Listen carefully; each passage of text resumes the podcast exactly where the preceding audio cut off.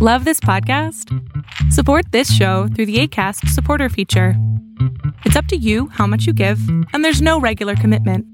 Just click the link in the show description to support now. Would you rather have wireless on the most reliable network nationwide or unlimited with 5G for $30 a month per line? You don't have to choose with Xfinity Mobile. Wireless so good it keeps one upping itself. Most reliable based on RootMetrics US report. Results vary, not an endorsement. $30 per month per line when you get four lines. Y'all never mind me.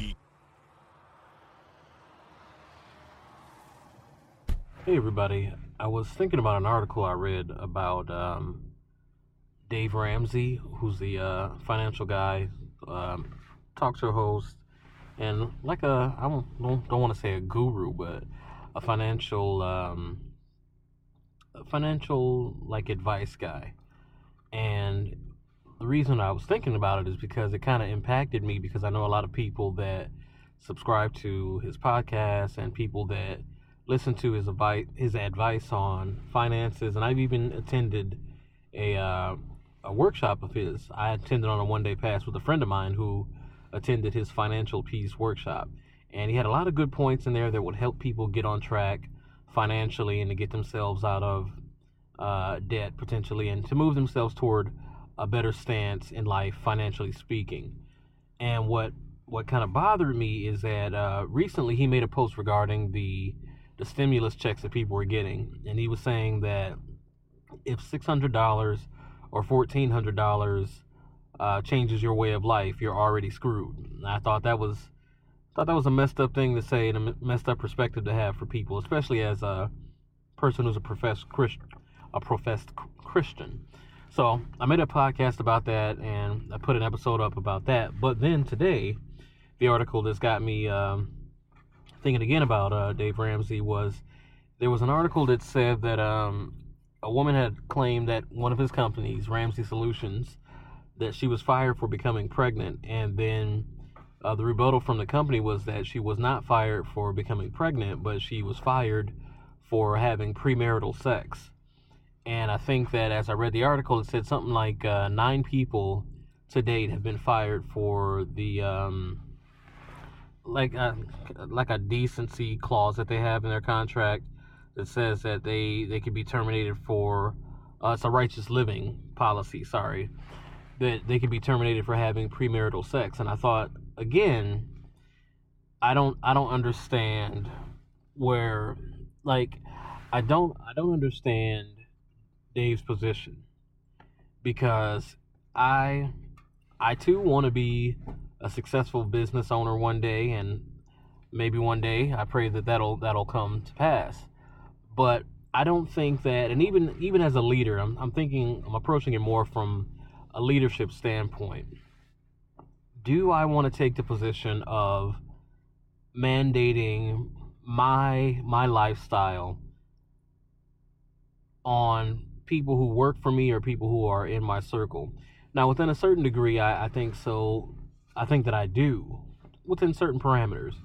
Um, my personal lifestyle, I don't do drugs, I don't drink, I don't party, I don't have a bunch of women on the side, I don't there's a lot of stuff I don't do. So in my daily life, I probably wouldn't be around people who who do those things just because it wouldn't it's not conducive to how I want to live my life. Now, in a position where I'm in authority over people, I don't want their livelihood contingent on how closely they mirror my lifestyle choices. I don't think that that's fair. There's a lot of lifestyle choices that I won't partake of that I don't need to have outlawed. And I think that of course, as a private company, Ramsey Solutions can do, I believe, within reason, within reason, they can set those parameters. I don't, I don't even know where that falls in terms of, um, in terms of discrimination or bias. I think that he kind of sets himself up for that, making those, um, the the righteous, righteousness. What did I say? The righteousness policy that he has. I think that righteous living policy, and I think that that that's a difficult one to I don't know as as a private company if if you can operate like that. I don't I don't know. But we'll find out in the days that come regarding the the the issues of that woman's case with Ramsey Ramsey Solutions. And again, the fact that Dave is a Christian, like I say, I profess that I'm a Christian. So, what what does that what does that mean? I don't think that it gives you license to to kind of slam people with a self-righteous hammer. I think that there's a scripture that speaks about righteous and all of our righteous human humanity, all of our righteousness being as filthy rags, I believe it is. And I think that we we can't justify ourselves by our own standards. We can't be our own, you know, system of checks and balances and say that I am good because at least I'm not as bad as so and so. I don't think that's how we how we measure ourselves or how we should be measured. Likewise, I don't think that in the position of power that I want to have someone's livelihood again contingent upon my personal lifestyle choices. Now, if you work for a company and if you are abusing the drug policy or if you you've been you know inappropriately using company materials you've been stealing whatever the case things like that we can all agree that those would be those would be red flags and those would be um, things that, that would get you terminated at the at the most and uh, disciplinary action at the very least but i think that in regard to per- people's personal lives, I think you're stepping a little bit too far to say that, you know, uh, premarital sex would garner means for uh, grounds for termination. Because a, how are you knowing that these people are having sex? I don't want to know personally. I don't want to know if anybody's having sex. If it's if I'm not involved, if I'm not, you know what I mean, if it's not me, I don't think I really need to know. I people may talk about it, but I don't think as a need to know, I don't think that's really I don't need to know. And especially if I had a company where I had employees, I don't need to know. And when the day comes where my children are engaging, I don't need to know. Um, I don't know how they're coming about how they find out, but maybe pregnancy is how they find out. I don't know. Or maybe they're engaging with people that work there and then somebody tells on them. I don't know. Either way, I don't think that that's a means to terminate someone. I don't think that a person as far as far as, you know, a business or working together with other people, I don't think that a person's sexual proclivities, whether they have, you know, sex before marriage or during whatever the case may be, I don't really think that impacts my their usefulness to me in a work capacity or even in a project capacity.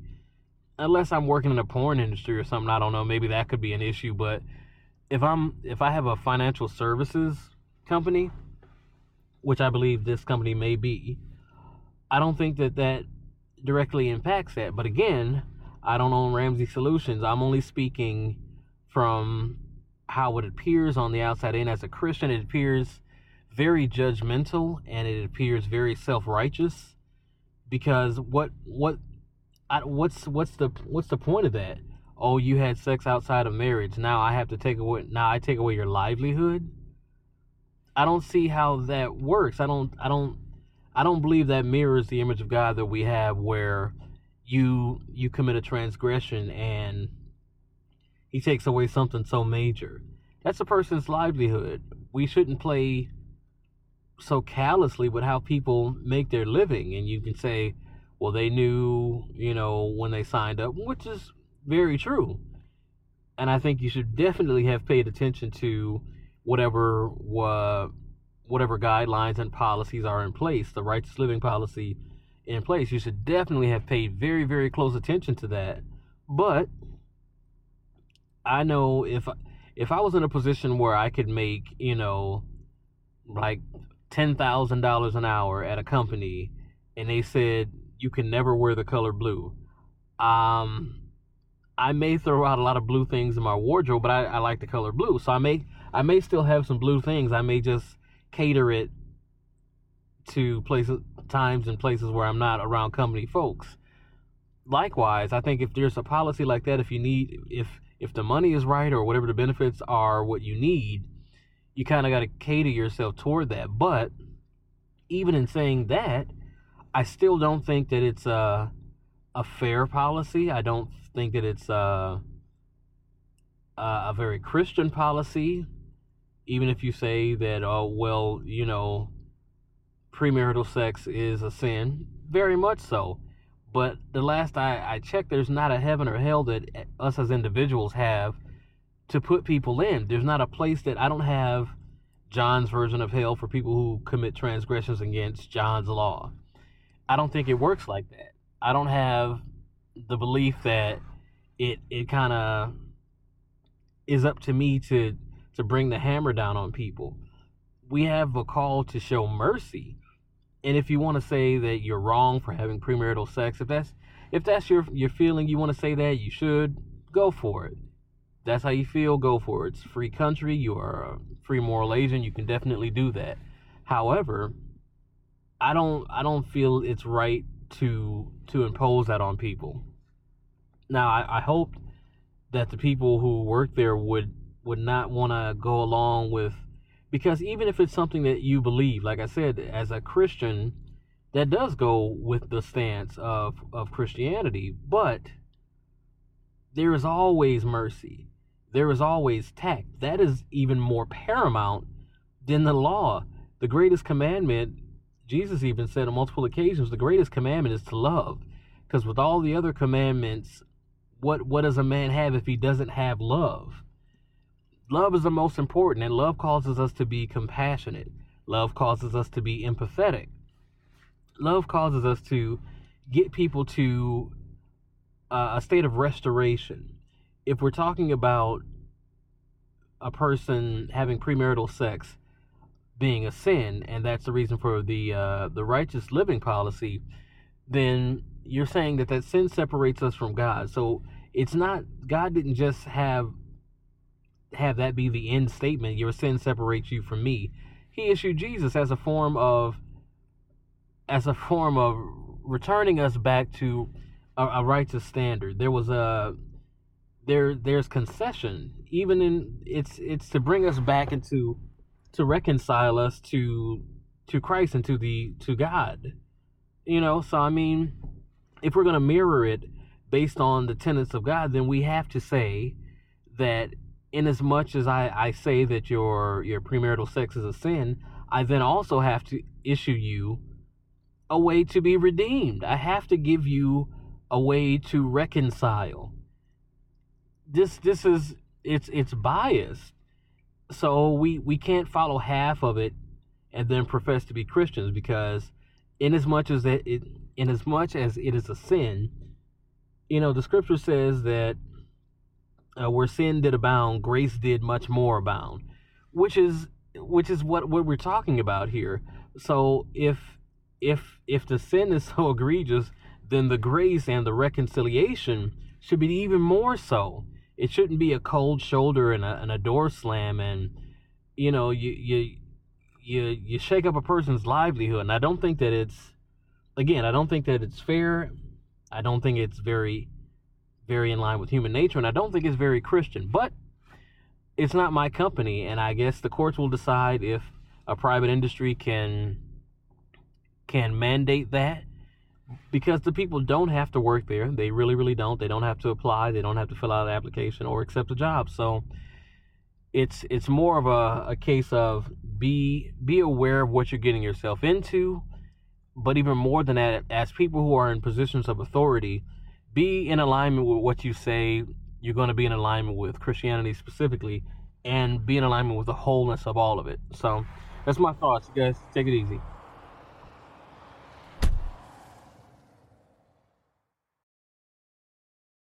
Facebook leads the industry in stopping bad actors online. That's because they've invested $13 billion in teams and technology to enhance safety over the last five years. It's working. Over the last few months, they've taken down 1.7 billion fake accounts to stop bad actors from doing harm. But working to reduce harmful and illicit content on their platforms is never done. Learn more about how they're helping people connect and share safely at about.fb.com/safety.